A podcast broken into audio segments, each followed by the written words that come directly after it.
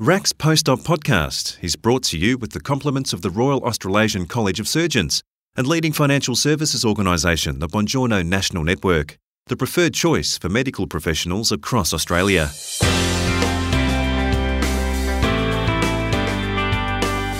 While most of us have been impacted in some way from the COVID 19 pandemic, the crisis has also exposed the health vulnerabilities of Indigenous people. That's according to neurosurgeon Dr. Ruth Mitchell, Deputy Chair of the Foundation for Surgery and member of the Indigenous Health Committee. She says an important part of our response with tackling the pandemic is addressing inequalities of health outcomes, and that includes the collection of meaningful data, which she explains shortly. Although the COVID 19 virus doesn't discriminate, Chris Ashmore asks Ruth whether some sections of the community are impacted more than others. The language I've been using is I've been saying that actually coronavirus does discriminate, but it does so because we do. And we know that before this global pandemic came along, there were a great number of inequalities in our communities and in the societies that we live in. And I think what COVID 19 has done is it's really heightened and laid bare those inequalities and it's shown ways in which people have lack of access to healthcare, to good health information, aren't often the target of health promotion activities, and as a result, they're at risk of being much more vulnerable to really adverse health outcomes during this pandemic. And so I think that's something we have to grapple with as a community. Mm. Well, what are your thoughts then on the impact on urban and isolated Aboriginal communities now that we've passed, well, perhaps we've passed the peak of the crisis? Well, that's a really good question. I think we certainly hope we've passed the peak of the crisis. As we're recording this, we're at a stage where, in a number of states, restrictions on movement and catch ups with friends and other activities are beginning to ease. In other places, they remain quite firm. And of course, in, in New Zealand, things are easing as well from having been a very strict lockdown. I think that what we've been worried about in terms of the impact of COVID 19 on both urban and isolated Aboriginal communities is far from over. We don't know that we're genuinely past the worst of this pandemic in Australia and New Zealand, although we certainly hope that we are. What we do know is that our isolated Aboriginal communities have been very vulnerable through this period here in Australia because often we're dealing with communities with language barriers, with a limited supply chain of essential goods, with already precarious access to health services and very close living conditions, and the conditions in which, if there was an introduction of the virus into that community, it would take off very rapidly. And some of that actually applies in the urban setting as well, where quite a number of our Aboriginal communities live in, in high density areas. And I think that we've seen across the world that those high density living situations are a real vulnerability to rapid spread of the virus. So, as I say, I hope we're past the peak and I hope we're out of the woods, but I think we need to remain very vigilant and continue to be actively working to ensure the safety of the most vulnerable members of our community. Well, you mentioned language, and not everyone has English as their first language. How important is it to supply information in other languages? Look, I think it's really a critical point. I think having clear and accurate, up to date information has been a huge challenge for governments and for people who do health promotion activities.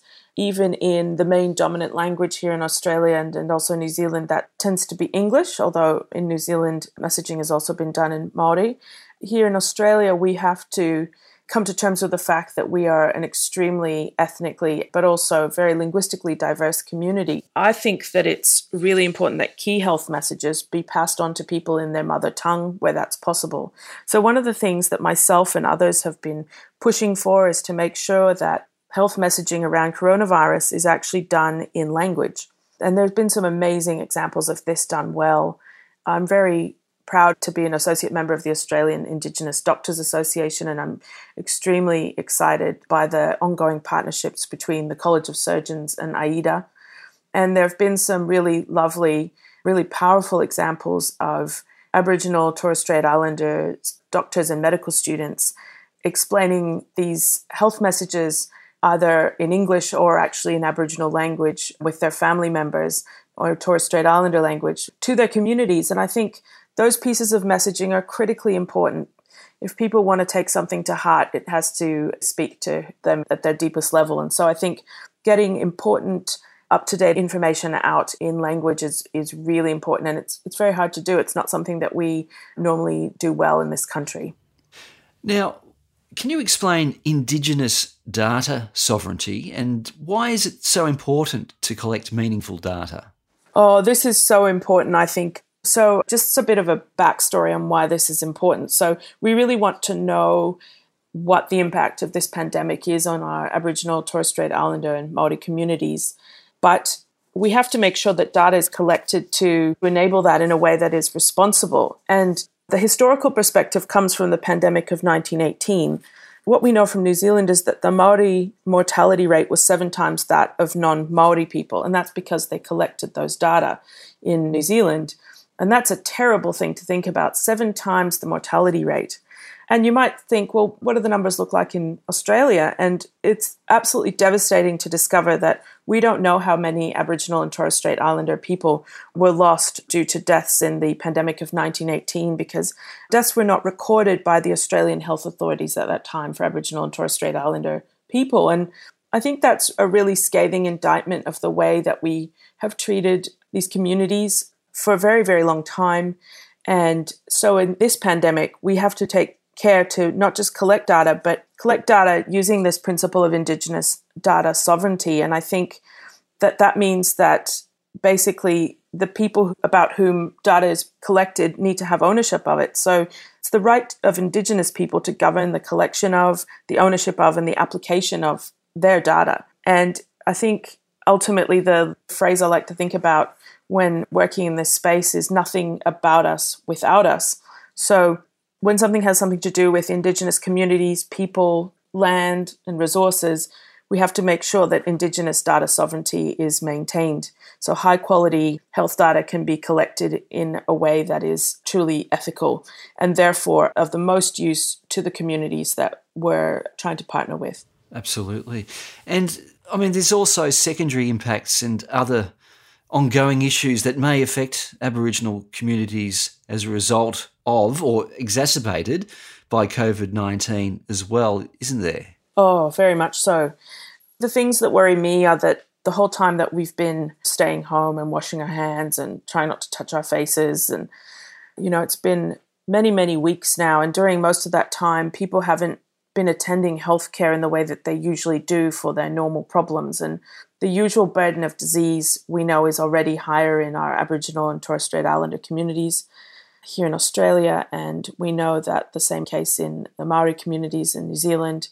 And we have late presentations of people with things like cancer and people coming in very late in the course of their disease. This might have implications for how well that disease can be treated, or if in fact it can be treated.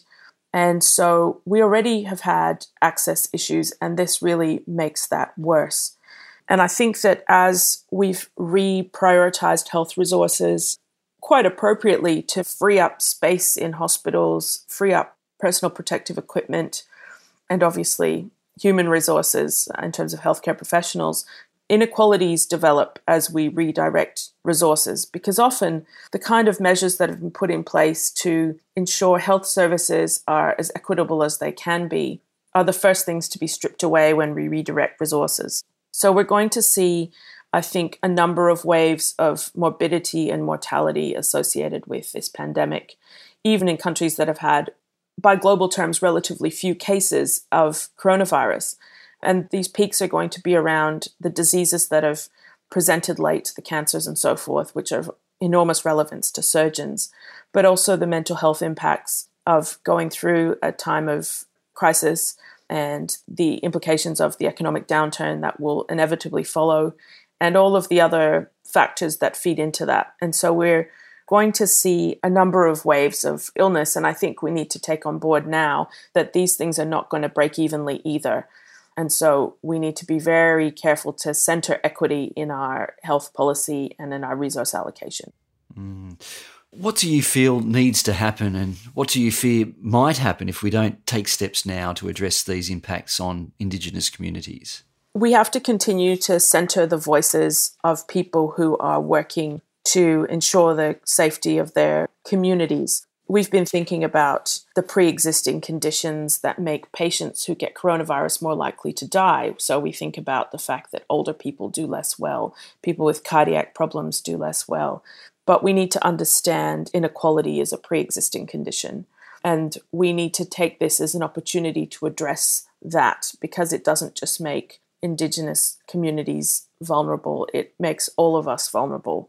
I think we've called for a number of myself and a group of other concerned doctors have called for a number of initiatives. And I think working with people like Ken Wyatt, who's in Australia, our, Minister for Indigenous Australians, thinking about ways in which we can strengthen the health worker support that exists, particularly in remote communities, whether it's through training, testing, or isolation facilities for them. Thinking about the way we get medication that needs a cold chain to Indigenous communities. This is an opportunity for us to strengthen some of those features. And we've talked about the need for clear and up to date information in language. And I think we could improve the pipelines in which we use to get health information to people. I think continuing to centre the work of young leaders, we're very fortunate in the College of Surgeons to have a group of emerging leaders in the Aboriginal, Torres Strait Islander, and also Maori spaces. And I think one of the things we can continue to do is to give them a platform and listen when they tell us what they need to help their communities. And then we need to take that on board as our job. Because I think that grappling with these challenges alongside Aboriginal communities, for me, it's part of paying the rent of living as a settler on unceded sovereign Aboriginal land. So I think there's a lot of work to do, and we need to keep doing it. Dr. Ruth Mitchell. RACS Post-Op podcast is brought to you with the compliments of the Royal Australasian College of Surgeons and leading financial services organisation the Bongiorno National Network, the preferred choice for medical professionals across Australia. You can reach the Bongiorno National Network on plus 613 9863 3111.